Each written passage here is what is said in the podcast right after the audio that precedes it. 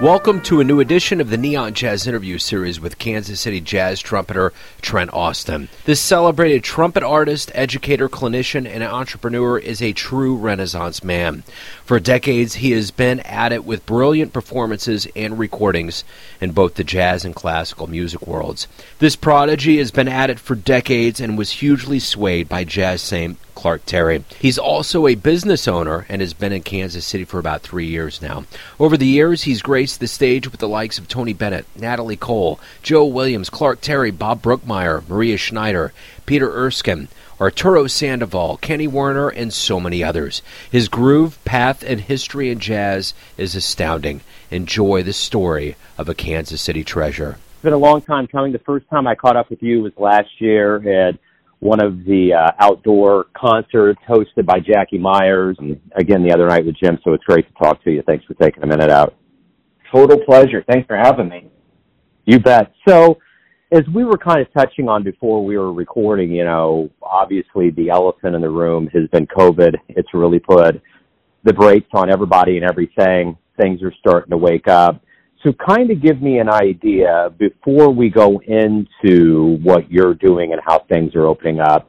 How did you survive the whole COVID shutdown? How did you find out that everything was closing down and, and the world was going to be altered? Well, I might want to preface this by saying that performing for me is not necessarily a profession anymore. I, I did perform and tour professionally for probably 20 years, but then I opened my own business, which also got crushed by COVID, of course, like most other businesses. Um, and uh, like everybody else, it's sort of just uh, I was doing trade shows, and I remember going to the NAMM show in January, and there were some murmurs about, hey, this uh, there's something going on in Asia. Yeah, okay. And then a few weeks later, we had the TMEA show, Texas Music Educators Show, course, everything's big because it's Texas. You know, we started hearing about people in San Antonio, first confirmed case of COVID in San Antonio. So it was like, okay, this is uh, something is going on here. Meanwhile, I have so many dear friends and musicians and musical colleagues in uh, who live in New York, and they're all like, uh, "This is bad." So you know, it was March 23rd, I think, when uh, Mayor Lucas uh, sort of imposed the shutdown. And I know that because it was like the day before my birthday. A happy birthday, you know. Stay home for a while. and and everybody yeah. dreams of I think you know, when we're we're all working, everybody dreams of the you know, hey, we're gonna go home and and this will be great, you know, and that lasted maybe three or four days and then it was like, okay, I, I'd like to get out of my house now. It sure beats the alternative. I, I did lose a family member uh indirectly to COVID. Uh couldn't get into the hospital because of the shutdown. And anyways, uh, so yeah, we've all been through tremendous loss and, and of course financially being a musician. This uh, past year has been brutal for so many of my friends. I, again, I was fortunate because I have my own business. Even though we took a hit, uh, it's still, you know, it wasn't, it was predictable. So I could, uh, you know, cash, cash into the emergency fund and, and, uh, survive it is encouraging to finally be playing again. I think I saw you last week with uh, Jim's uh, trio out in OP. That was just so wonderful to play music with a band again. And this is like how much we took that for granted, how much we took hugs and high fives and, you know, smiles even. You know, it's hard to smile through a mask. Uh, yeah, it's been a ride, man, and it is good to see everything open opening up. And speaking of, yes, sir. Um, you are starting to play. So talk to me a little bit about your itinerary right now, what you're hoping as things continue to open up and get a little better. Yeah, I think you know, I think people see the trumpet and they think of, it as being like a garden hose as a spreading machine of, of germs. But in all actuality, it's actually quite contained because um, we do have this thing called the condensation valve or spit. Um, so now that people understand that you, it's a fairly safe instrument to be around. Maybe people musically might say differently, but you know, I, I'm starting to play a little bit more. Like for instance, this Friday I will be with Jackie at uh, Corvino, and I we played at the French Market last week.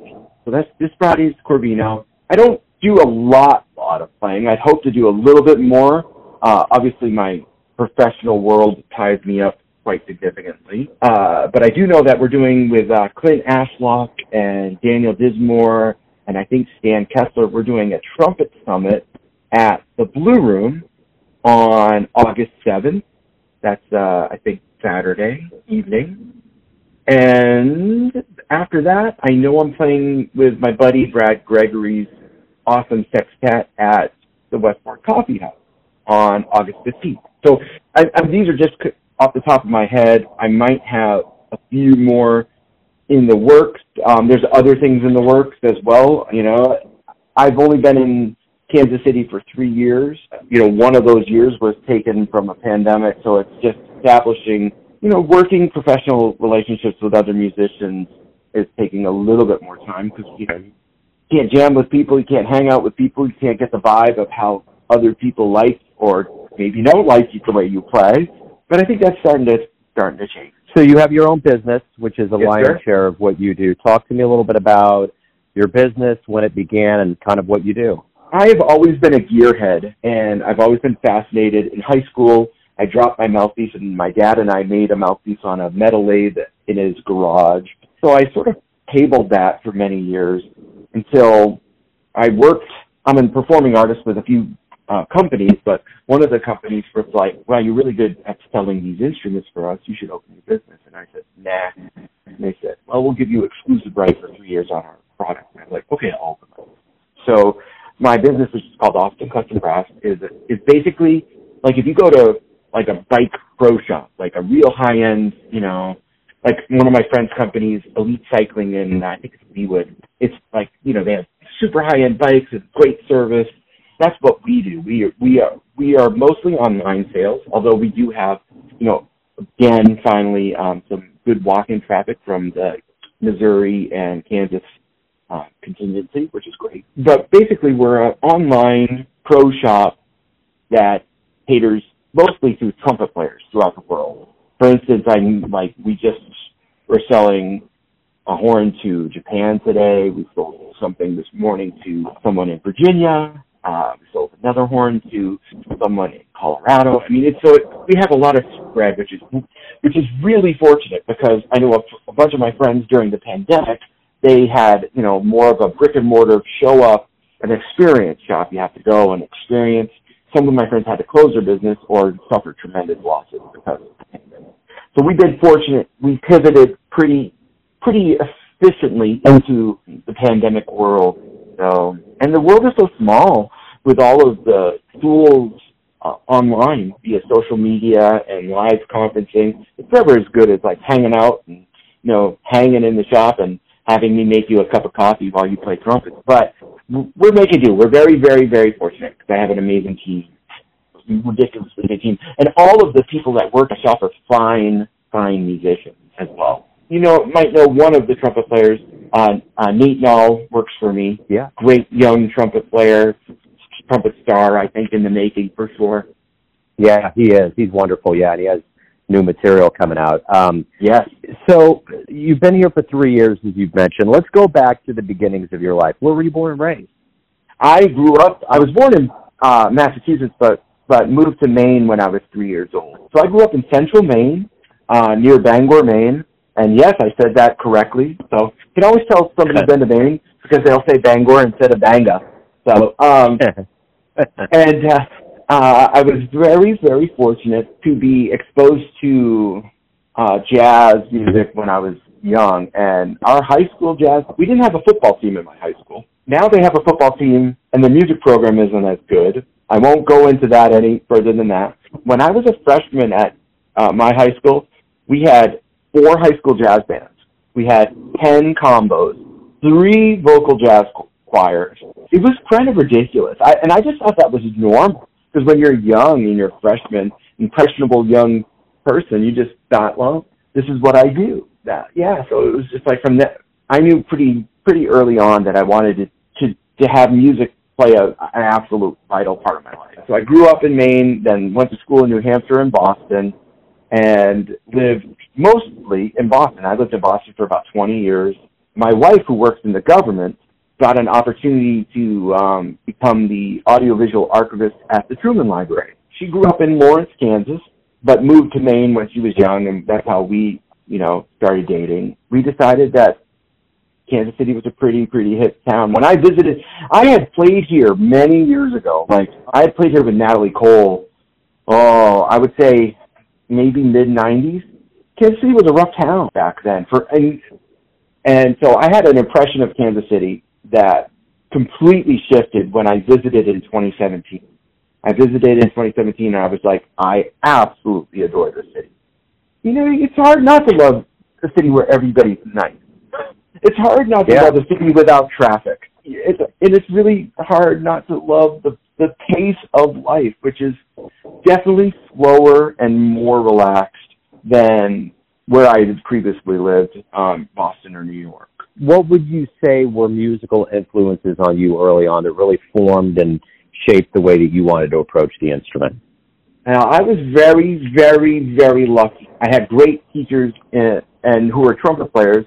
Middle school, who's my middle school band director. I think anybody who's a middle school band director is a hero. I had one of my uh, lesson students a couple days ago tell me that they're getting a job as a middle school band director, and I was like, man, you're my hero. I can't wait to see what you do. But now I'm, he's my hero. But I think a sophomore in high school, I met Clark Terry for the first time. He was so nice, so welcoming, so kind to this kid from Central Maine who said, man, I, I transcribed your solo and I played it for him.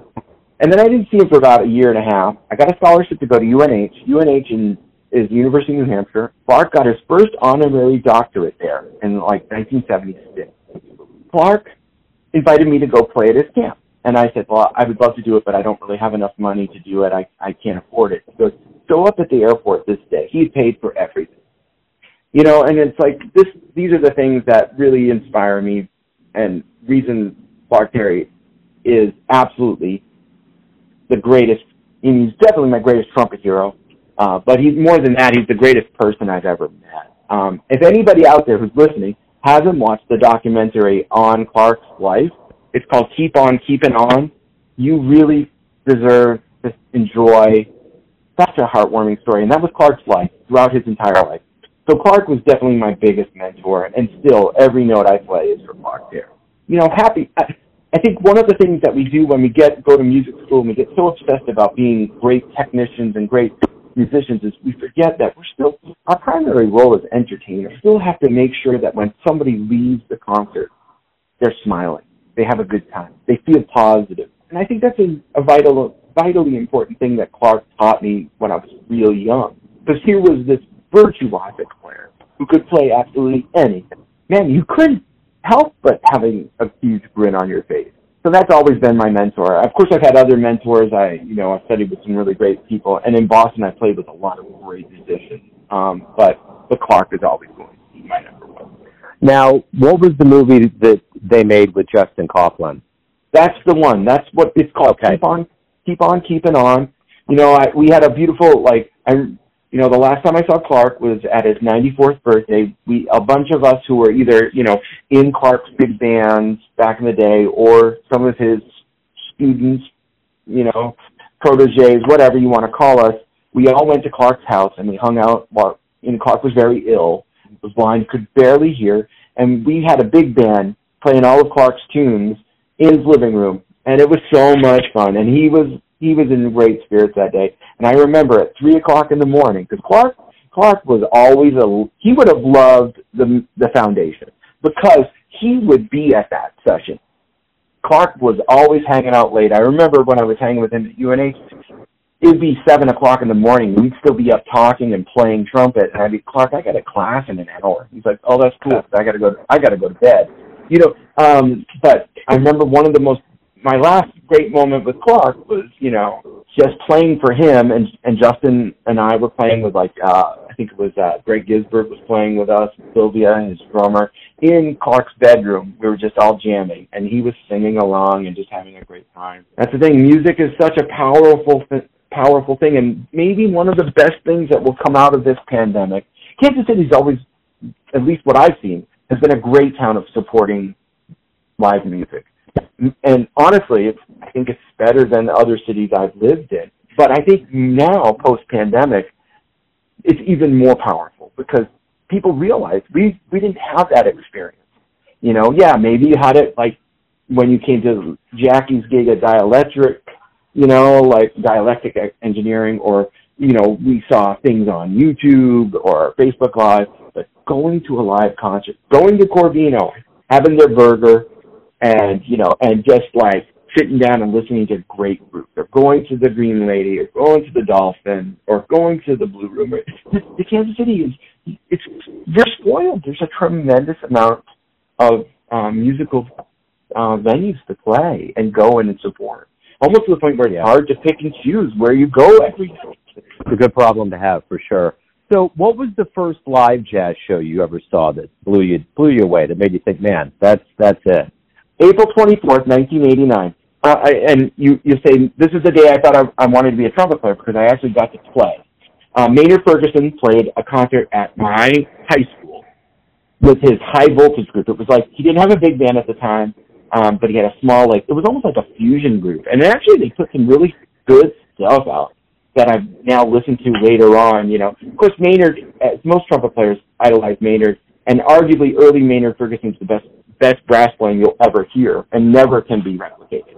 But you know, it was, it was kind of cheesy back then. But at the end of the night, the big band got to play Rocky, so it was the high school band. Fourth trumpet player got sick, and so I got to sit in and play fourth trumpet player on Rocky. So that was the day I knew I wanted to be a professional musician. So, but yeah, that wow. was my first con- first concert, and I still I remember seeing Wynton uh, up in University of Maine. Yeah, I grew up in a very rural area, um, so there wasn't a lot of access to concerts in a year long basis. But I did go to this great, great summer program, which I think is still around, called the Maine Jazz Camp the Maine Jazz Camp had world-class faculty members. My first two real trumpet teachers outside of my middle school band director were Bob and Chuck Findley. Chuck Findley is probably the most recorded trumpet player in history on any pop album in the 70s or 80s.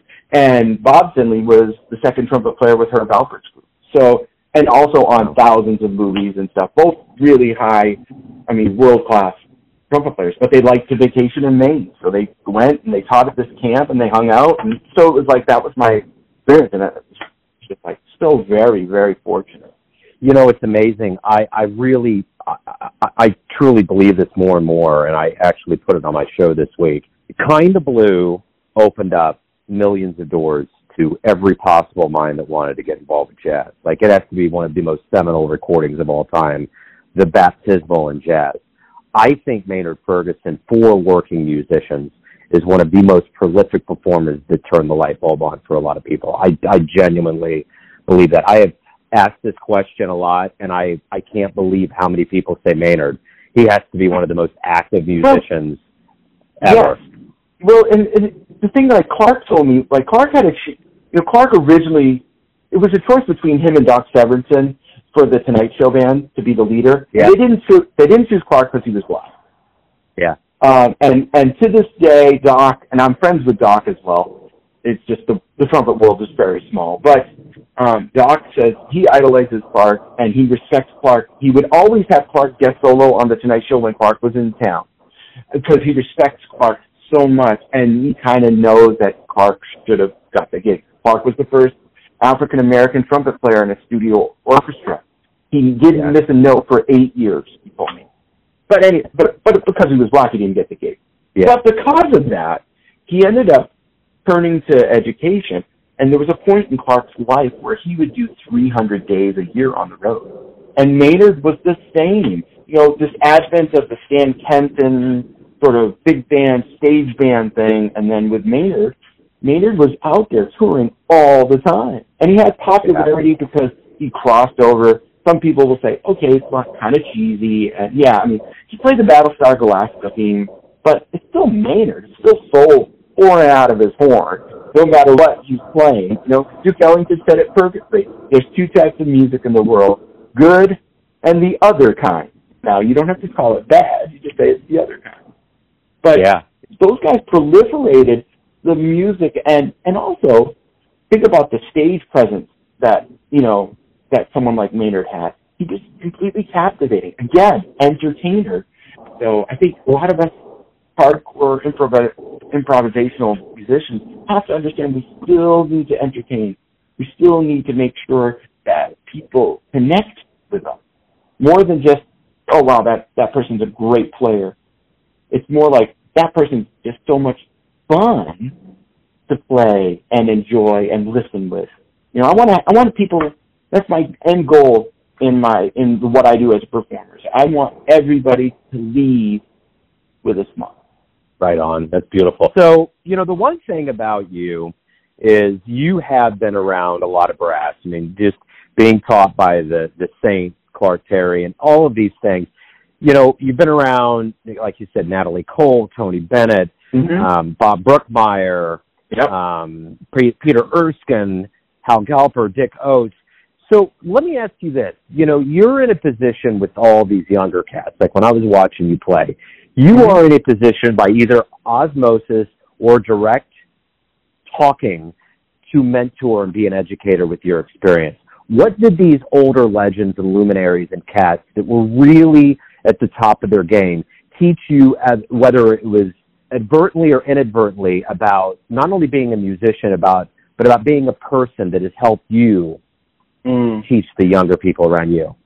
Well, I mean, I taught college for nine years before I opened my business, so I was very, and I have, I still teach, and I have a passion for teaching, but it's different. I, the only teaching I do nowadays, besides my, you know, small group of very dedicated students, um, is where I'll go to a, like I'll go to a university and guest solo with their big band, or I'll go to a high school, or, or even better, go to a middle school and work with very impressionable young uh, future stars of music. Um, one thing, I mean, Clark Terry did it perfect. He never put anybody down when he was working with them. It was never demeaning. It was never. It was always like, hey, you know, that's cool. Try it this way, or hey, really listen and see what I'm saying. Even with the person that will never understand the base concept of swing, for instance, he had this ability to transcend, you know, uh, maybe an overtly negative situation and just really just just share love and love for the music and love for proliferating the language, which is improvisation. Um, so that's maybe the big thing. I mean, I've had other aggressive teachers who have set out straight. I mean, I'm very fortunate to study with Hal Crook. Hal Crook is one of the greatest musical minds I've ever met one of me, if not maybe the greatest musical mind I've ever met. And he was, he's a kid. Yeah, he's no older than me. I hope he doesn't hear this because he'll, he'll bash me at that. But um, he's um, he's a guy that grew up in a rough, tough neighborhood in Providence, and he and he's just like great shooter, know, no BS. So sometimes yeah. I, I, this is a little bit like I, I always say that I have an East Coast attitude when I need it and sometimes you have to push that. You know, sometimes there's there's you have to read. It's about reading a relationship and understanding, like you know, for instance, on a gig, um, you know, especially if you're a side person. This is a, something that's very hard for a lot of younger musicians to comprehend. The side person job on on a performance really is to just to make sure that the leader is incredibly comfortable. You don't really it's not your gig. It's not your gig. So if you're playing as a side man or woman, you know, understand that. It's not your time to shine. You can still play you and be you, but you can't be the full you. I don't think, yeah. you know, like, I, I don't know if that makes sense, but yeah, um, there's, there's a lot of things that I think unfortunately don't get taught. Part of that is something like this, is this feeling of like, hey, how should you act on a gig? You know, like what do you need to do? Like what are some of the base levels of professionalism? You know, like I try to never ever play with music unless it's something like, for instance, Brad Gregory's thing, where it's actually written arrangements for three or four horns. But if it's just a small group thing, I will never play with music. Uh, I will learn whatever I need to learn, or I'll just play something else because, like, that's a ri- unwritten rule. It's like and it drives me crazy because a lot of musicians don't know that. But sorry, that's me being an old bastard. But you know, my my first jam session I did when I was in high school, I drove two and a half hours to Portland, Maine, from where I live, and I brought a real book up on stage, and what the old trombonist who who was a great mentor of mine, uh, named Don Doane, he took my real book and he threw it across the stage. He's like, "Get that? Uh, I, I'll you bleep it out, right?" Um, he goes, "Get that shit off the stand," and I was like, "Okay." And then um, he goes, "Play a tune that you know." And I eventually called a tune that I knew, and he afterwards he was like, "Kid, that was great. Just remember, the real books are for the practice room, but when you get on stage, you don't play out the book." And and it was like that was the first lesson I learned when I was 15 on a jam session, and it was and that's intimidating. But you could take it two ways. You could be like, "Oh, I suck and I can't do it," or you could be like, "Okay, this is the way to do it, and I need to keep doing it." A bit of an old bastard philosophy, but you know, something I try to to do. I love improvisation, and it's not, and it doesn't, you know, I think, I don't necessarily, uh, to be perfectly honest, I don't really like the word jazz and the connotations to early upbringings of the musical nature of, you know, how our black music developed. I feel very privileged and honored to play music from people like Louis Armstrong and Duke Ellington, Miles Davis, the people that proliferated music, are heroes in that, Clark Terry. But um, I love the following: the spontaneity it creates, the interactive qualities it can it, it can present, both in good moments in music and in those moments where oh oh oh, like for instance, when you came and saw us play in OT, we started a tune, and I know the tune, but I play. I've always played it in a in a in an uncommon key, and I wasn't listening well enough to hear that the, the rhythm section was playing in really the right key. So I started playing. I was like, "Oh, geez, they're another key." And like within a measure, I moved away from the wrong key, but but it was like one of those things that you have to be you have to be on your toes at all times when you're in a group performance because you just don't you don't know what will happen, and you have to also be willing to to to be humble enough to get yourself outside of your own shell so you can experience those good moments. That's, and that comes with, and that's the thing that over the pandemic I've, I've really lost because I haven't played enough with other musicians. So, and this is the thing that I think a lot of us musicians who are fully coming back to the scene uh, post pandemic uh, are experiencing. Like we've got, you know, a ton of chops going on, but there's always this line that the great, there's a great saxophone teacher at Berklee named John LaPorta he said this to a drummer once in a rehearsal. The good thing is you got a lot of chops. The bad thing is you got a lot of chops. And um so part of what's happening, I think, at least for anybody who's who has like dedicated themselves to practicing over the previous 16 months or so, is that you know all of a sudden we've got a lot more stuff under our under our you know fingers, and uh, so it's like okay, bring it on. And then you get into a group and you're like, maybe I shouldn't do that, you know that's where like the genius of Miles Davis came in. Miles went to Juilliard, so he's obviously an incredible technician of his instrument. Yet when you listen to Miles Davis play, you never hear technique for technique's sake. Everything he played had the intention of what the music needed.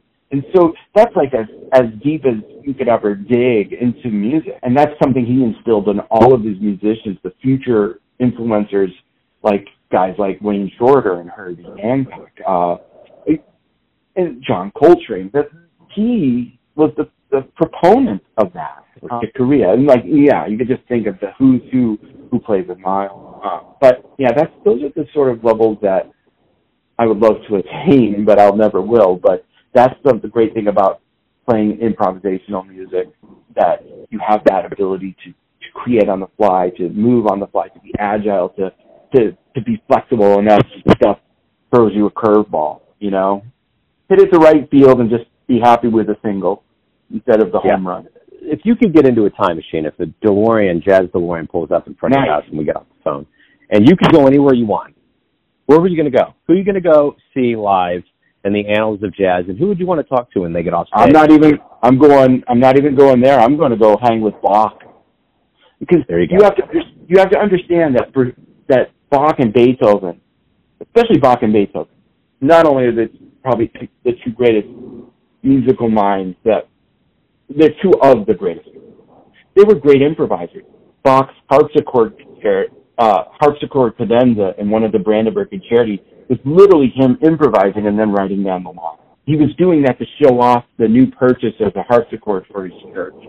So, and it, and if you listen to that, you'll have to find, I can't remember, is it, uh, oh, shame, I can't remember the exact number of the Brandenburg concerti. Um, two or five. And you can listen to the harpsichord cadenza and it sounds like, I mean, it almost sounds like Eddie Van Halen spreading. I am not kidding you. Um, so it's just pure genius from 1700, right? Um, yeah. Beethoven was well known being an improvising musician.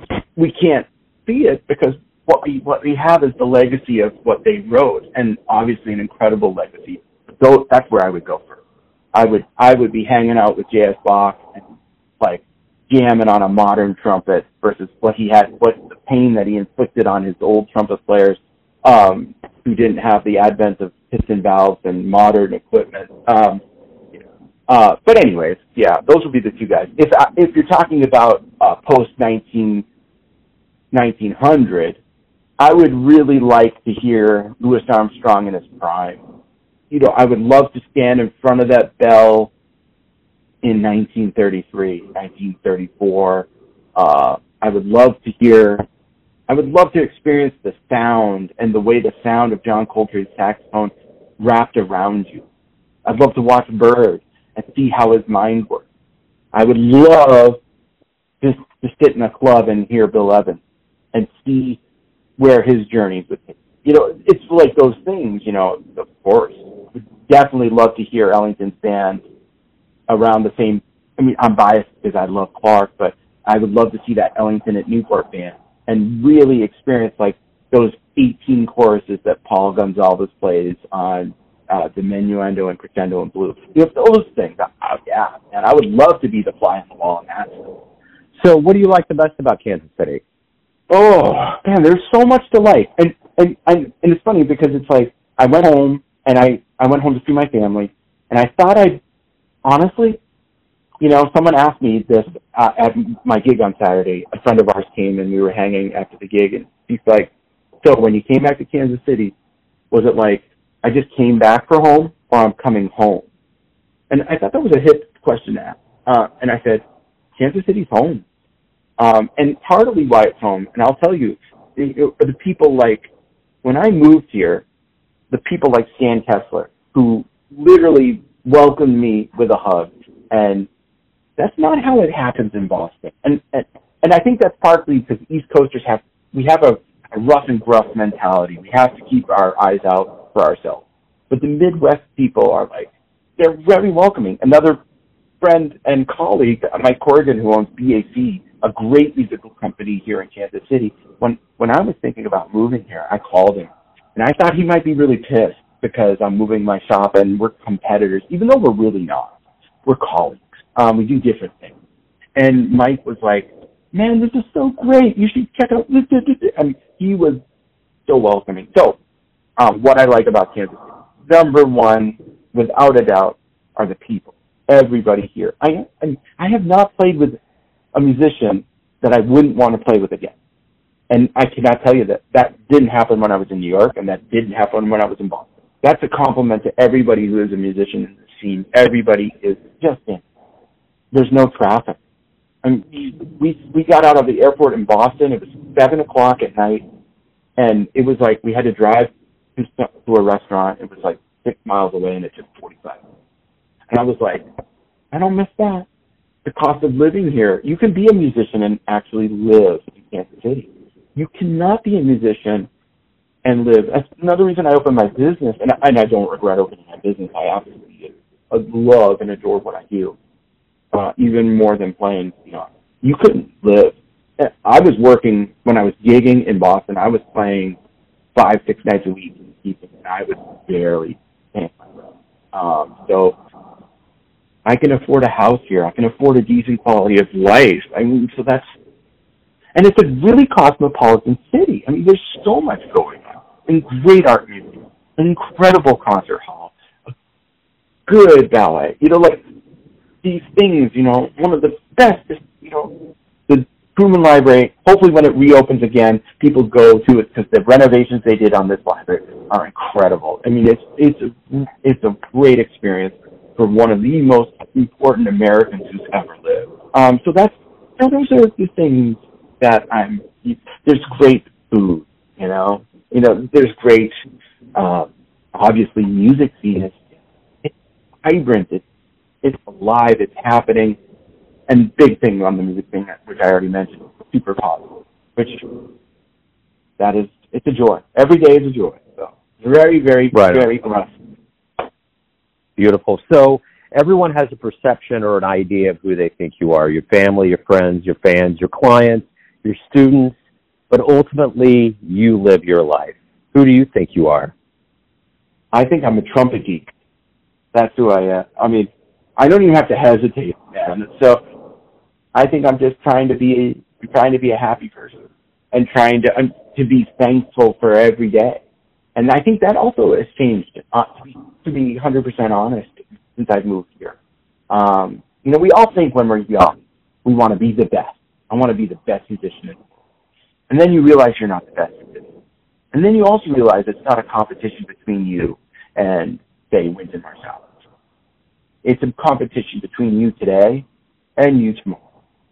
Once you realize that, once you get over that fact, then that's where the true beauty of being a, an artist can be, where you could provide this different space as a, as a performer. And I, I think that's another reason why I love doing my quote unquote day job. So when I perform, I perform in a different headspace than when I was working and gigging and playing. Even when I was gigging, like playing, like, yeah, okay, I'm to play Carnegie Hall. Great, that's awesome. You know, and I'm not joking. It was like a weird sort of like, you don't have, you have no idea how lucky you are. Now, when I'm playing, I'm like, I'm so thankful to be playing. Especially now, to be 100% true, Joe. It's like, it's like, you know, we live without being able to play. What a treat. I mean, the first time I played with five musicians post pandemic, I mean, I was just awful. Just, I was, I was a baby. I mean, it was like, oh my God, I've missed it so much. And we hope that we can convey that same feeling of how much we appreciate it to the audience. Do we appreciate so much more now because we didn't get to see you for so? Beautiful. Trent, that's a great way to wrap everything up. Hey man, thank you for taking some time out. I really appreciate it. Thank you. And thank you so much for all you do to proliferate such an incredible scene. You should really give yourself a pat on the back because it's people like you who, who make the scene the way it is. So, and that's not me just kissing your ass. I, I, I mean that in 100% sincerity. Thanks for listening and tuning in to another Neon Jazz interview, where we give you a bit of insight into the finest players in Boston, Maine, Kansas City, and spots all over the world, giving fans all that jazz. And thanks to Trent for his time, music, and story. If you want to hear more interviews, go to Famous Interviews with Joe Dimino in the iTunes Store. Visit neonjazz at youtube.com, and for everything Neon Jazz all the time, go to the neonjazz.blogspot.com. Until next time. Enjoy the jazz, my friends.